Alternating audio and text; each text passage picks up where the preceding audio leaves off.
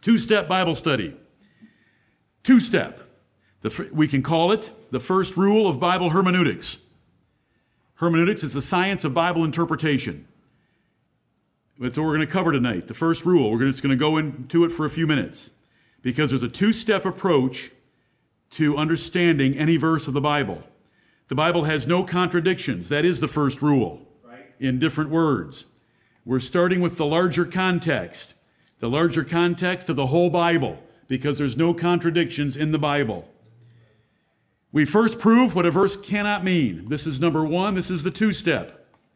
The first thing you do with a verse of the Bible is prove what it does not mean. Then and only then do we try to find its true and proper sense. If you don't do that, it's incredibly inefficient. You're going to be distracted and somebody's going to be but, but, but, but, but, but. Prove what it doesn't mean first. Then you can use the other rules to prove what it does mean. Very simple. We use this rule of Bible study at least twice on Sunday in John chapter 8. This is the passage that we've read twice tonight. There's the comparison with God speaking from heaven. Here's the method of inspiration men were moved by the Holy Ghost. And here's the rule knowing this first. God tells me. I like it when He tells me what's first. Knowing this first, no prophecy of the Scripture of the Scripture, meaning no part of the Scripture, no revelation of the Scripture, is of any private interpretation. This is our first rule of Bible study. Knowing this first. Oh, yes, I want you to memor- memorize and remember this important verse. Knowing this first, that no prophecy of the Scripture is of any private interpretation. No contradictions in the Bible. 2 Peter 1:20, that's the verse I just gave you. We accept this as the first rule for God gave it to us as the first rule. The word private in that particular sentence and context means separate, alone, individual, peculiar, or special. There is no prophecy of the scripture that is to be considered separate, alone, individual, peculiar, or special. It has to fit the rest of the Bible. No part of scripture can contradict the whole Bible. It's all got to fit together because it has one author. As you'll see shortly, there are no contradictions. We reconcile all parts. Why? Why is this rule first? Why is it important? Because the 40 writers were not writing on their own volition, they were writing for one author. And so it's all consistent, all tied together, no contradictions, fits together, it's one perfect whole. We assume at all times that every part fits perfectly. There it is, knowing this first. No prophecy of the scripture is of any private, there's that word private interpretation. We do not come up with separate individual alone interpretations that do not fit the rest of the Bible. God forbid. Here's another verse for this first rule of Bible study, Romans 3 4. God forbid, yea, let God be true, but every man a liar. That's what our website is named. Let God be true. No contradictions based on Romans 3 4. We start interpretation trusting God's truthfulness because God is true. Men aren't, God is. All men are liars, God is true. Any contradiction, contradiction is our ignorance or confusion. It's our fault. We accept the premise the Bible is totally perfect. Interpretation finds solutions, exalting Bible integrity. We're always after Bible integrity, God's integrity, making the Bible fit for the honor and glory of God's truthfulness. Any contradictions remaining are our fault, not His. We just haven't figured it out yet. We reject any thoughts that the text is the problem. The text is not the problem, it's our understanding of the text because God has preserved the text to us. Another verse, Proverbs 8 My mouth shall speak truth, and wickedness is an abomination to my lips. All the words of my mouth are in righteousness. There is nothing froward or perverse in them. They are all plain to him that understandeth and right to them that find knowledge. That's Lady Wisdom in Proverbs chapter 8, speaking about revelation from God. No contradictions based on this text. There is nothing untrue, forward, or perverse in the Bible. Knowledge and understanding make everything in the Bible plain and right. Just a lack of our knowledge or understanding if there's some passage not plain yet. Confusion or problems are always our ignorance, not God's problem. From John 10, Jesus answered them, Is it not written in your law, I said, Ye are gods? It's a unique use of a word in the Bible. Men are called gods. Civil rulers are called gods in the Bible. That's why we respect our civil rulers, because they're gods. They're God's ministers to us for good, and they're gods. If he called them gods, Jesus, referring to God, unto whom the word of God came, the writers of Scripture, and the Scripture cannot be broken. The Scripture cannot be broken. That word, gods, is the word that should be in the Bible. Scripture cannot be broken because that word is in the Bible, and therefore it's the right word, and we don't try to change the word, and we don't try to find its dynamic equivalent like the NIV wants us to. It's the right word, and Scripture cannot be broken. You should always remember this verse when you're dealing with someone else with a false Bible version. Right. Get them to go to John 10 35 first and ask them, Do you believe that Scripture cannot be broken? And you're showing it to them, Yes. If I can break your book, do you understand that it can't be Scripture? Now, they don't like to go out that limb very far as you light up your chainsaw called the King James Bible, but it works because we can take their Bibles apart and they can't take ours apart.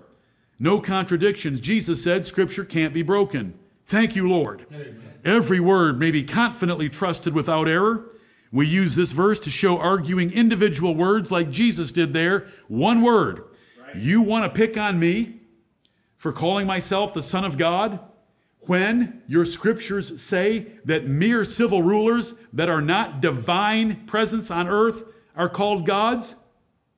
There's a great doctrinal argument from one word. No matter what we find in the Bible, we trust it to be fully true. Anything that looks like a contradiction is our fault. Yes, I'm repeating myself. I want you to know what the first rule is. There's no contradictions in the Bible. It all fits together perfectly, so we reconcile it. We love false Bibles when it comes to this particular point, since they are so easy to break.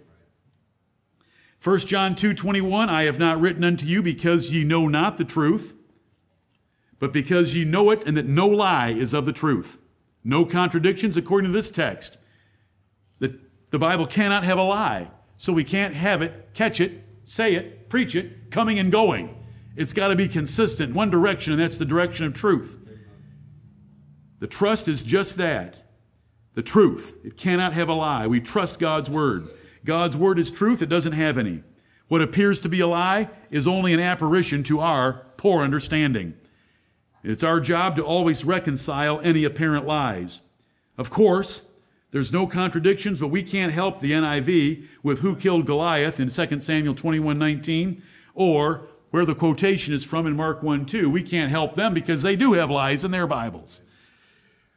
There we are, back to the, the reference text that we're using, knowing this first that no prophecy of the Scripture is of any private interpretation. No contradictions. We accept this as the first rule. God gave it to us. That's what private means. No part of Scripture can contradict the whole. There are none. We reconcile everything. There are no contradictions. Why? One author. We assume at all times that every part fits perfectly, and it's our job to make that happen. Why is this our first rule of Bible study? Because we were told it is by God. Each verse must be limited to only possible solutions. This is, a, this is just so efficient and so wise. Before we work up the positive sense of a verse, we want to rule out all the impossible senses. The impossible senses are the ones that would disagree with the rest of the Bible. If we do not start here, then possibilities are infinite. And you're, you're playing a, a, a no win game. The single greatest restraint on heresy is this rule.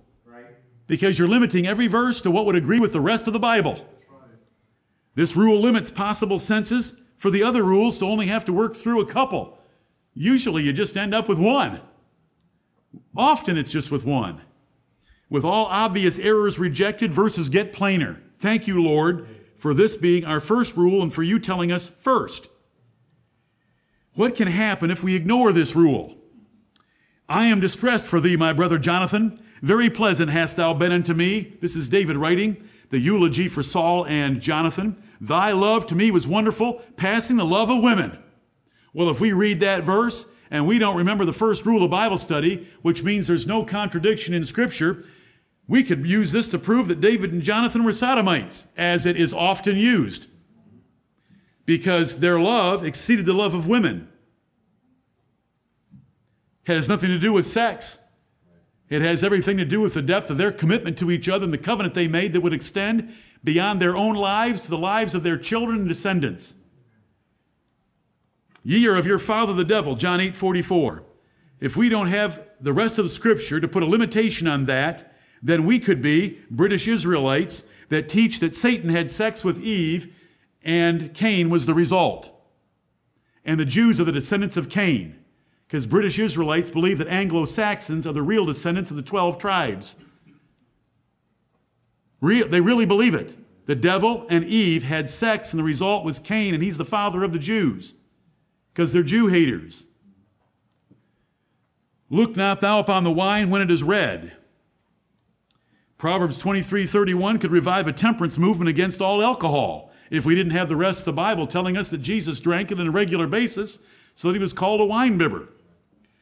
When they continued asking him, this is Jesus from John chapter 8 and verse 7, he that is without sin among you, which we've dealt with the last two Sundays. If we didn't have the rest of the Bible, John 8 7 could end all judgment since no one is without sin. He that is without sin, let him first cast a stone at her. If you make sin depravity, if you make sin original sin, if you make sin general sin, if you make sin sexual sin, no one can execute judgment because we're all guilty. So we prove that wrong, and it narrows down our options for John 8 7. And really, it's like falling off a log. Once we get to rule two, which we're not going to tonight. How do we apply this first rule of study? That there are no contradictions in the Bible, everything agrees, and we reconcile all verses to fit one whole. All verses for any subject must be reconciled. We do not value some verses over others, like Martin Luther did by rejecting the book of James because he just didn't understand justification by works.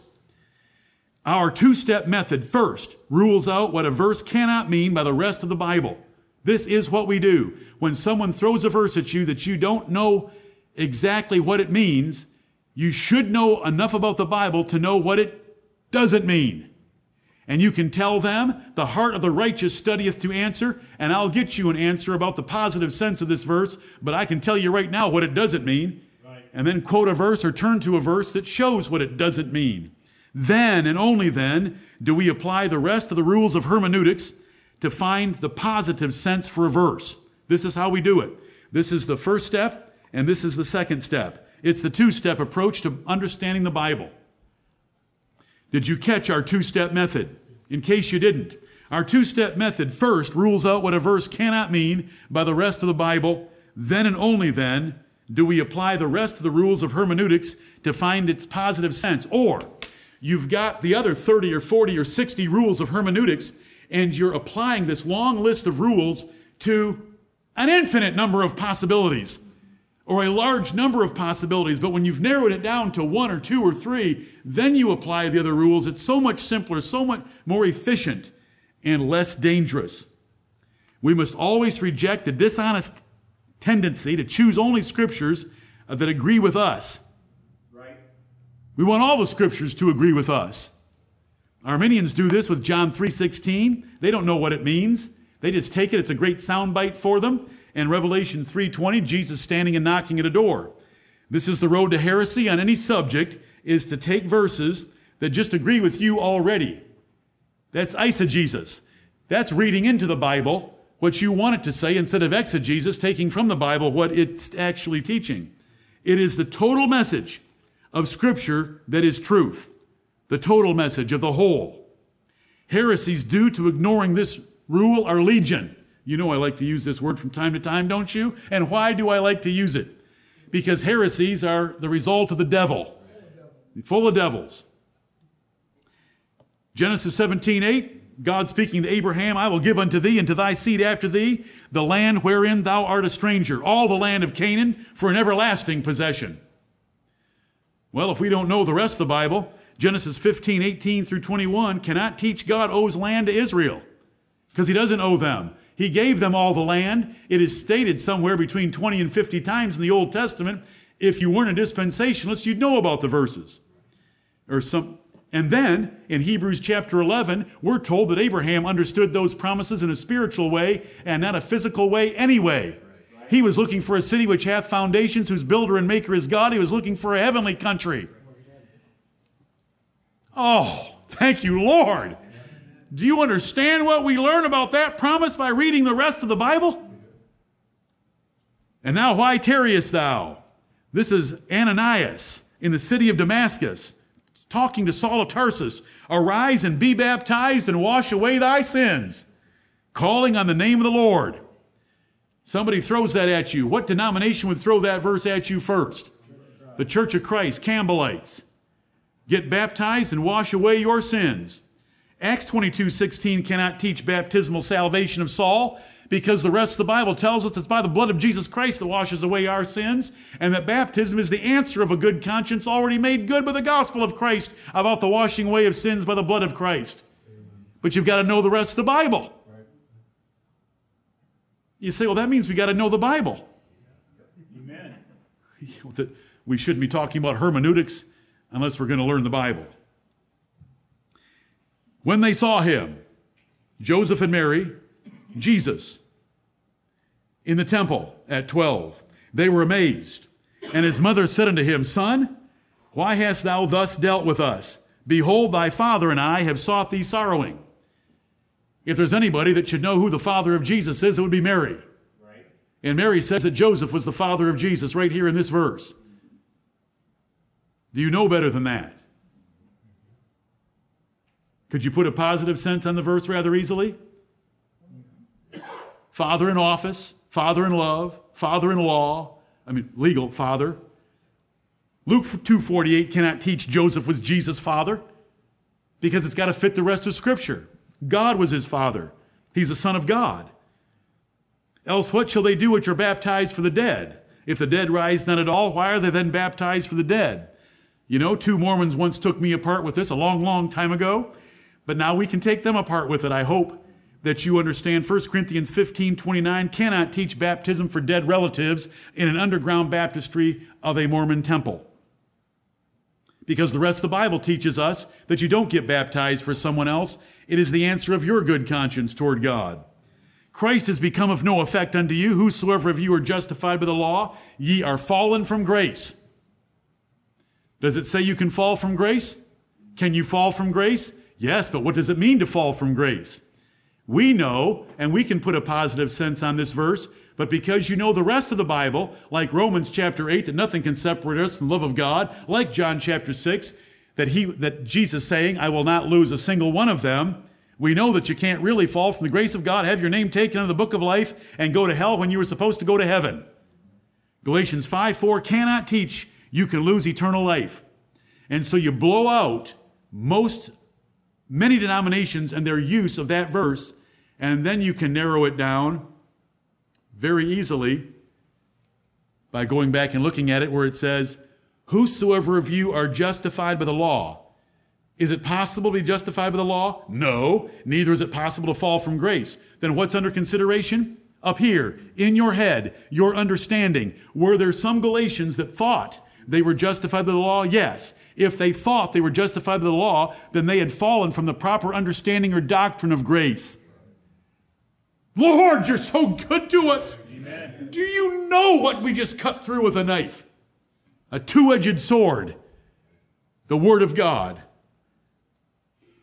But the anointing which ye have received of him abideth in you, and ye need not that any man teach you. 1 John 2 27. 1 John 2 27 cannot teach that teachers are unnecessary. The Ethiopian eunuch said, How shall I understand Isaiah 53 unless some man guide me? What in the world did Paul ordain Timothy? And Timothy was supposed to ordain others unless teachers are necessary. Right. But first of all, we rule out that it doesn't mean what you're trying to tell me, you little charismatic that wants to sit in your closet and pray for some word of wisdom. I've got the wisdom in the Word of God, and I, don't, I know what this verse doesn't mean. This rule is ignored and abused even worse. Baptismal regenerationists assume the heresy of their private interpretation of Acts 22 16. That is, arise and be baptized and wash away thy sins. We've been over it. Here's how bad it gets if you don't want to reconcile everything. You take this verse, arise and be baptized and wash away your sins. Then they change filth of the flesh in 1 Peter 3:21 where it says baptism does not wash away the filth of the flesh and they change it to dirt of the body because remember Acts 22:16 to them is telling them that it does wash away the filth of the flesh. That means the sinful part of your flesh nature. Do you follow? Yes. This is how bad it gets. Some believe baptismal membership by their private interpretation of Acts 2:41. Then they force the poor Ethiopian eunuch into the Jerusalem church that he knows nothing about, and the church wouldn't have wanted him anyway. And he's going on, he's going back to his job in Ethiopia where he works for Candace, queen of the Ethiopians. And so the connections take place by one verse that is used against the rest of Scripture. Those obsessed with God's love for all men do so by their private interpretation of John 3:16. Then they force Romans 9:13 to mean that God just loved Esau a little less than Jacob. Because they can't have God hating anyone, and since it says God does hate a man named Esau, they have to modify it somehow because they started up here with a private interpretation. Right. Do you see how neglecting this rule leads to heresy? Yes. They find a soundbite in the Bible and put a meaning on it against the rest of the Bible. That's how they do it. Find a soundbite in the Bible and put a meaning on it against the rest of the Bible and the evidence that's there. Then they read every verse on that subject in the light of their one corrupted verse or several. We do the very opposite. We study all Bible verses for any subject and limit every Bible verse to that overall doctrine. And how is that overall doctrine arrived at? By reconciling every verse the Bible has on a given subject, making them all fit together for one coherent whole. Are there difficulties with this rule? We study the whole Bible for the right presuppositions when we come to a text. All verses on a given topic must be honestly studied. Can't avoid any because it might be one that alters your view of the rest on that subject. God inspired sufficient obstacles to save you and me from heresy if we'll follow this rule because he gave us this rule and told it it's the first told us it's the first rule. After all, he put this rule first. I think I just said that. He will bless its use. God's providence will provide an Elihu or a Philip or some other way of knowing what we need to know to be saved. Consider how God saved us from foot washing.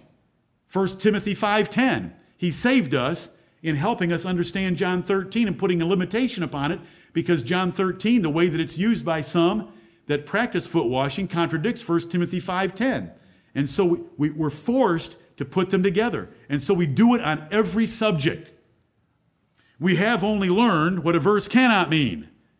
So far, we've only learned what a verse cannot mean because it's rule number one what a verse can't mean. Only what a verse cannot mean? Is that all we've learned? That's true. You grasp the purpose of the first rule. Thank you. But it limits study to just a few possible solutions, so it's very efficient.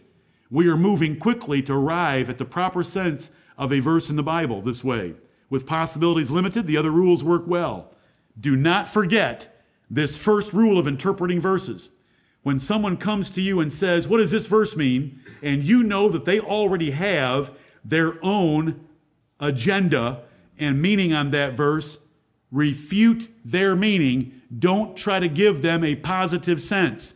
You must first put to death what they think it means before they will even hear you tell them what you think it means. I- we find the context and doctrine of the whole Bible. It's funny to use the word context referring to the whole Bible, but for this particular rule, that's what we're doing. Then and only then do we move to the small context, which is rule number two. Rule number two in understanding the Bible is the small context. This is the verse that we use tonight. Knowing this first, we are dealing with the more sure word of prophecy. We are dealing with inspiration by the Holy Ghost. Knowing this first, that no prophecy of the Scripture, we are indeed dealing with Scripture, is of any private interpretation. Separate, individual, alone, special, peculiar, unique, apart from the whole interpretation. Can't allow it, won't allow it. It's all got to fit together because there is one author. They were all moved by the Holy Ghost. We first prove what a verse cannot mean. John 8, we did it. He that is without sin, let him first cast a stone at her. He that is without sin among you, let me quote it correctly. Then and only then do we try to find its true and proper sense. This is rule number one of interpreting the Bible. He that is without sin among you, let him first cast a stone at her. This cannot mean sin in the sense of original sin, total depravity, general sin, sexual sins, or no man should judge in any of the five spheres. We're all shut down. Can't mean that. It has a far better meaning. But do you know how we arrived at that far better meaning? Do you want to know how your pastor arrived at the far better meaning that's been enlightening to us the last two Sundays? By this rule of Bible study, right. ruling out what it cannot mean, and then finding, oh, yes, why didn't I see that before? Because we hadn't ruled out all the fluff that is preached from John chapter 8 about not judging. Neither do I condemn thee. Go ahead, adulteress, leave. It's okay how you live. It's okay that you're living with somebody. It's okay because Jesus wouldn't cast a stone at you, and neither will we. That is not in that, that's not taught in that passage at all. There isn't forgiveness. There isn't compassion in John 8, 1 through 11. There is brilliant use by Jesus Christ, the law of Moses, to condemn accusers. For lots more on the first rule of Bible study, it's knowing the scriptures, the 75 page document, and the section in there with rule number one, which we just covered in brief. We are Bible Christians, four ways. We believe what it claims about its inspiration. We believe 66 books of the KJV by canonicity. That's the science and the fact of certain books came together to make up the books of the Bible. We believe the word level truth by preservation, so that we've got 20 one word arguments in the New Testament where a New Testament writer or speaker uses one word from the Old Testament for a doctrinal argument. 20. Who's the keeper of the one word arguments? Titus. 20. Because we believe God has preserved his words. And we love the fact that Jesus and Paul, especially, made doctrinal arguments from single words. Therefore, can a paraphrase possibly be God's word? Not a chance. Can a dynamic equivalent translation like the NIV be God's word? Not a chance, because they change the words. And we need a Bible that we can trust at the word level, where the words do not change, where the word cannot be broken, the scripture cannot be broken, because the word God's is the only word that should be there. We don't want to read some version that says civil rulers because they've replaced the word gods with something they think is a little more appropriate. We need the word gods for the internal integrity of our Bible, and we've got it. We give the sense by its rules of interpretation, and the Lord told us which rule was first. It's got to fit the whole because I've one author behind it and there is no special, unique, peculiar, alone, or separate interpretation that you should ever come up with. It is one presentation of truth. There it is. That's what we believe. God inspired the words by inditing or dictating them to men, 40 men that wrote them down. He then, by the apostles' authority, brought those 66 books together. The Old Testament was already done. He preserved them through the transmission of copies and translations and then he taught us internally how to interpret it. Thank you, Lord. Amen. Stand with me, please. Thank you. I'm sorry to go so fast. I'm sorry if it's late. It's earlier than many times. It was just a few minutes. Heavenly Father, we thank thee, Lord of heaven and earth, that you have revealed yourself to us in various ways, but primarily through Scripture and by thy Spirit.